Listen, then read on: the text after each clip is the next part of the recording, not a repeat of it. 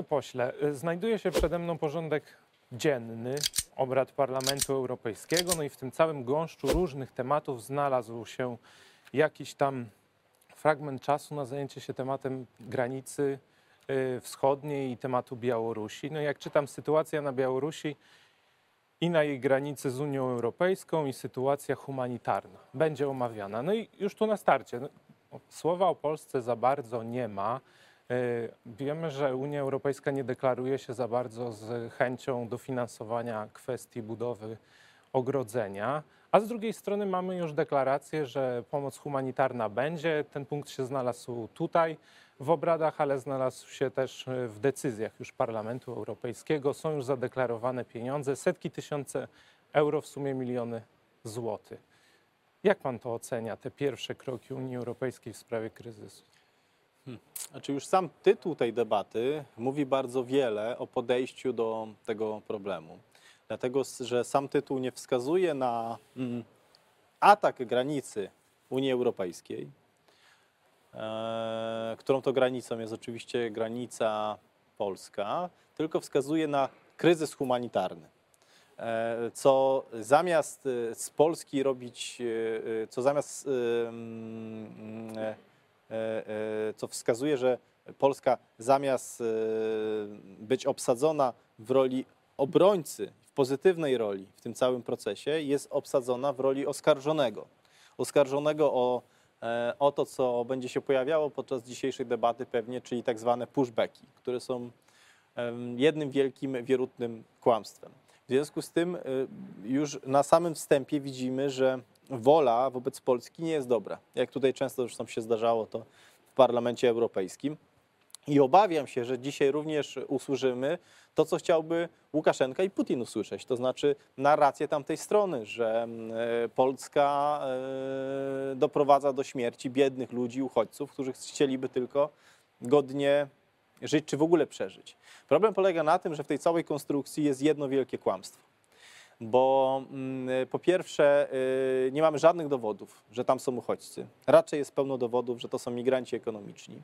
A różnica pomiędzy jednymi a drugimi jest ogromna, dlatego że ci pierwsi uciekają z terenów objętych y, wojną i szukają schronienia, natomiast ci drudzy uciekają z bezpiecznych miejsc, z bezpiecznych miejsc, y, ale szukają po prostu lepszego miejsca do życia. I teraz tak. E, to sprawia, że prawo międzynarodowe inaczej traktuje pierwszą i drugą grupę. O ile pierwsza grupa, o ile pierwszej grupie, jeżeli byśmy uznali, że to jest ta pierwsza grupa, ma, miałaby szerokie podstawy do składania wniosku o azyl i wtedy uznania również przez Rzeczpospolitą takiego wniosku o azyl, o tyle druga grupa nie miałaby żadnych szans o staranie się o to, tak jak sugeruje Parlament Europejski. No i teraz trzeba sobie zadać kluczowe pytanie.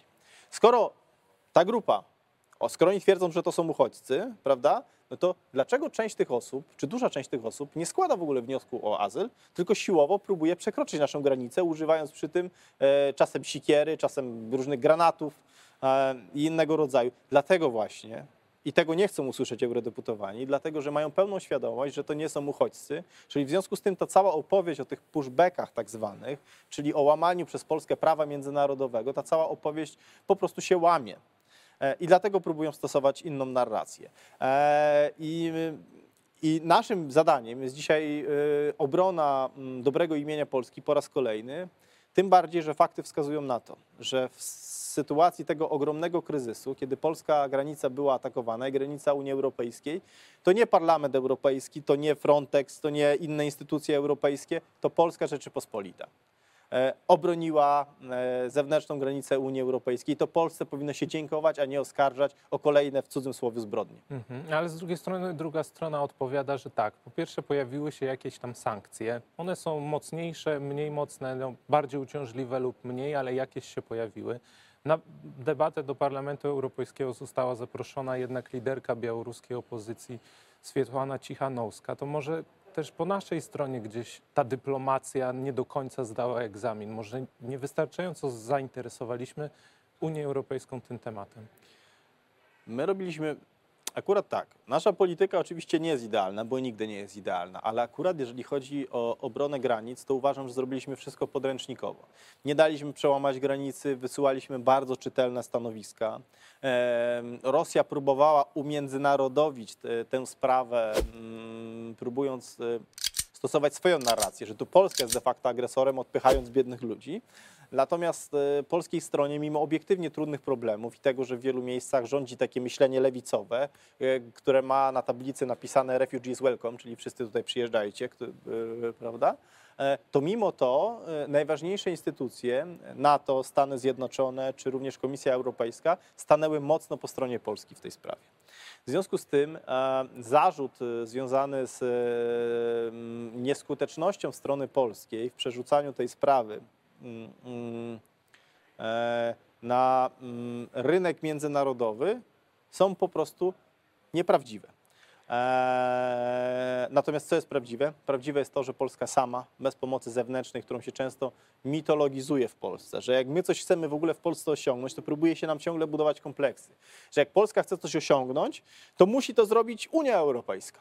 By jakby Polacy sami, to się podświadomie mówi, że Polacy sami sobie w niczym nie dadzą rady. A to się okazuje, że po raz kolejny pokazaliśmy, że jak umiesz liczyć, to licz na siebie.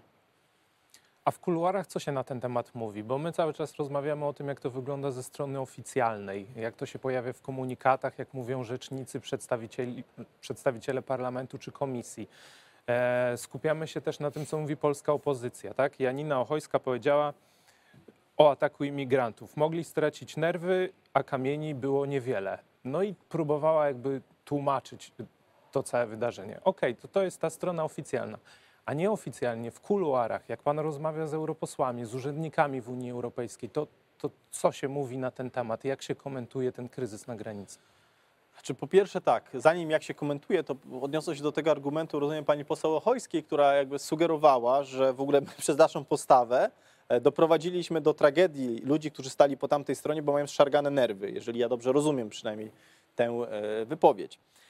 Tylko problem polega na tym, że e, polski poseł polskiego parlamentu nie myśli o nerwach e, ludzi, którzy, Polaków, którzy bronili nasze granice, o pracownikach Straży Granicznej, o polskim wojsku, ludzi, którzy byli atakowani w sposób również fizyczny, którzy mają swoje własne rodziny i dla Polski poświęcają, można powiedzieć, że również mogło się to skończyć różnie, scenariusze były różne, poświęcają swoje życie.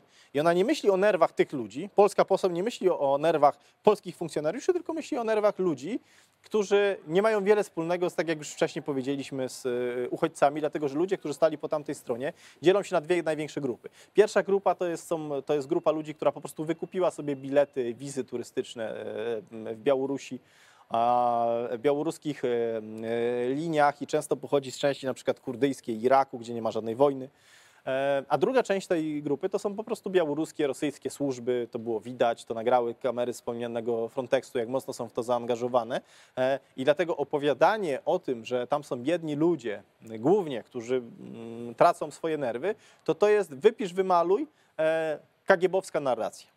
Natomiast wracając do pana pierwszej części, do pierwszej części pana pytania, to znaczy jak e, o tym kryzysie myślą e, tutaj różni, różni przedstawiciele europejscy, moim zdaniem myślą o tym w ten sposób, że ci mądrzejsi rozumieją to, że wśród tej grupy migrantów ekonomicznych e, praktycznie wszyscy nie traktują Polski jako, jako swojego ostatecznego celu podróży. Dla nich ostatecznym celem podróży e, są Niemcy albo inne państwa Zachodu. I oni to rozumieją, że Polacy bronią de facto ich państw. Nie swojej granicy, tylko ich państw. E, mm, ale niestety y, y, te czynniki decydujące nie są w stanie mm, mm, wyjść poza y, swoje myślenie o, o Polsce jako państwie, które trzeba skolonizować i powiedzieć, że skoro wy bronicie naszych granic, to my wam na przykład sfinansujemy ten mur bez żadnych warunków, bo to jest też e, bo to jest też, e, bo to jest też ważne.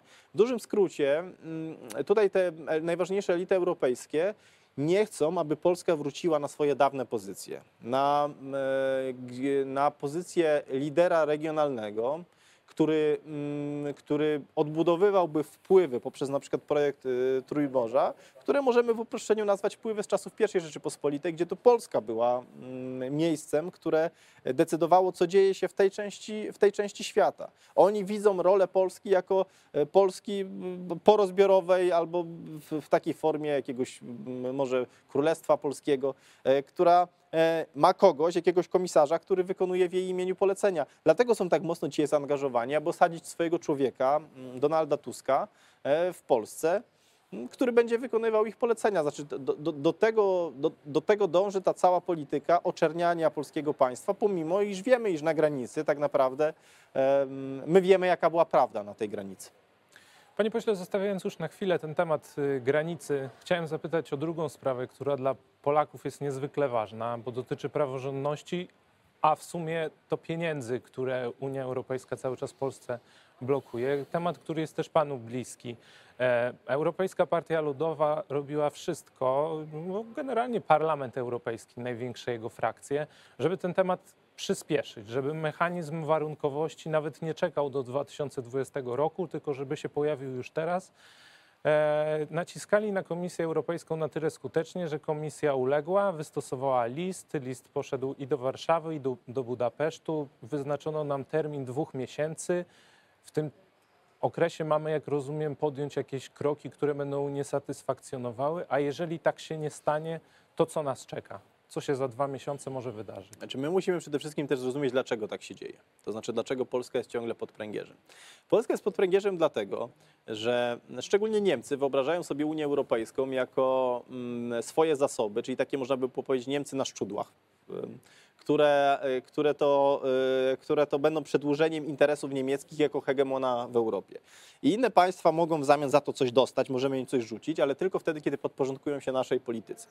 No i mają takie Polskę i Węgry, które mówią, nie, nie, nie, my nie podporządkujemy się temu, co wy chcecie, Niemcy, zawsze, bo czasem nasze interesy są zbieżne i my chcemy prowadzić podmiotową politykę.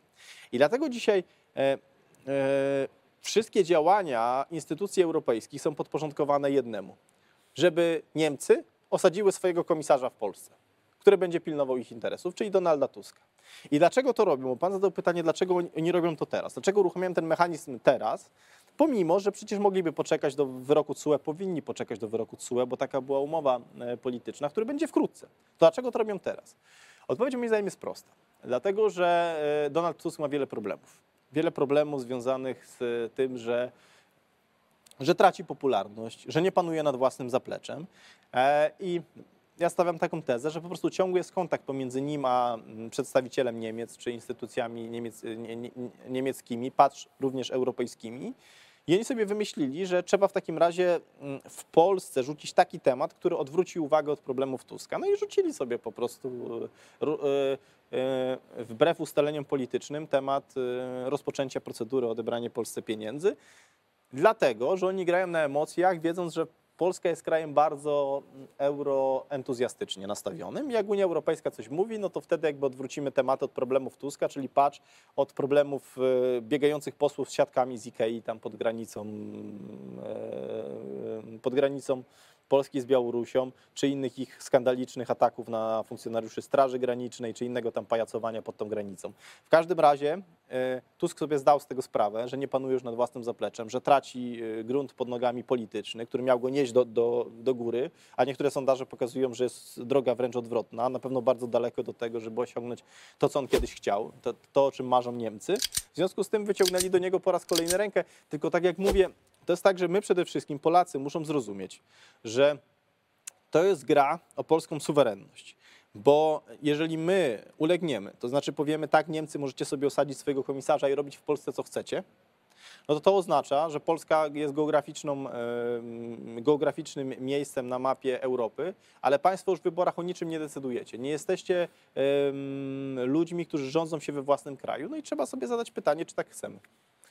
No to y, na koniec, jak y, chciałbym postawić takie pytanie, czy my jesteśmy w takim razie w stanie cokolwiek zrobić, żeby tej Unii Europejskiej i jej zapędom się przeciwstawiać? Czy my mamy jakieś karty, czy my mamy jakieś, już nawet nie mówię asy w rękawie, ale w ogóle jakieś karty, tematy, którymi możemy na to odpowiadać? No bo wydaje się, że spór na granicy jest problemem, ale że teoretycznie można by to też jakoś wykorzystać, e, bo to, co robimy my, co robią polskie służby, ma wpływ i przełożenie na całą Unię Europejską. Będzie y, pakiet klimatyczny, na którym Unii Europejskiej ogromnie zależy. I też jeżeli Polska postawi weto, to wydaje się teoretycznie, że moglibyśmy cokolwiek ugrywać. To są jakiekolwiek karty, czy nie? I czy są może jakieś inne, którymi my jakkolwiek moglibyśmy oddziaływać na to? że Polska ma ogromną ilość kart. Ja ciągle zachęcam do tego, żeby zacząć ostrzej grać z urzędnikami unijnymi, po to, żeby uzyskiwać potem lepsze porozumienie dla Polski. Od początku mówiłem weto w sprawie praworządności, weto w sprawie pakietów klimatycznych. E, Byli ludzie w naszym obozie, którzy uważali, że e, nie będzie wcale zagrożenia związanego z blokadą naszych y, nam pieniędzy. No i przykro mi stwierdzić, że miałem rację. Mi przykro, bo wolałbym, żeby było inaczej. I tak samo się skończy z pakietem klimatycznym, jeżeli nie zaczniemy działać. Polska ma jeszcze wiele kart w swoim ręku. No pamiętajmy, że w Polsce działają y, i to trzeba powiedzieć jakościowo różnie. Zagraniczne firmy, które osadziły się bardzo mocno na tym rynku, to my pozwalamy im działać i mówię o obszarach, y, w których y, Polacy równie dobrze, świetnie by sobie poradzili. Nie mówię o obszarach objętych, nie wiem, patentem technologicznym w którym nie moglibyśmy, nie wiem, złożyć Mercedesa. Natomiast jakby no, działalność spożywcza, e, czy te słynne markety, prawda, no, są jakby, to jest tak, że oprócz tego, no, to jest tak, że Polska ma, Polska inwestuje, Polska kupuje różne rzeczy za granicą, e, ma ważne kontrakty, chociażby wojskowe. To jest tak, że no my nie jesteśmy bezbronni w tym wszystkim. Znaczy my możemy, e, my możemy zacząć e, grać e, aktywniejszą rolę w polityce zagranicznej. No potrzeba tylko takiej refleksji nad tym wszystkim, co działo się do tej pory i czy ta dotychczasowa strategia była skuteczna. I wtedy jestem przekonany, że możemy dojść do dobrych wniosków. Panie pośle, pięknie dziękuję za rozmowę. Dziękuję też Państwu i zachęcam do śledzenia bieżących wydarzeń na portalu TVP Info. Serdecznie dziękuję. Dziękuję bardzo.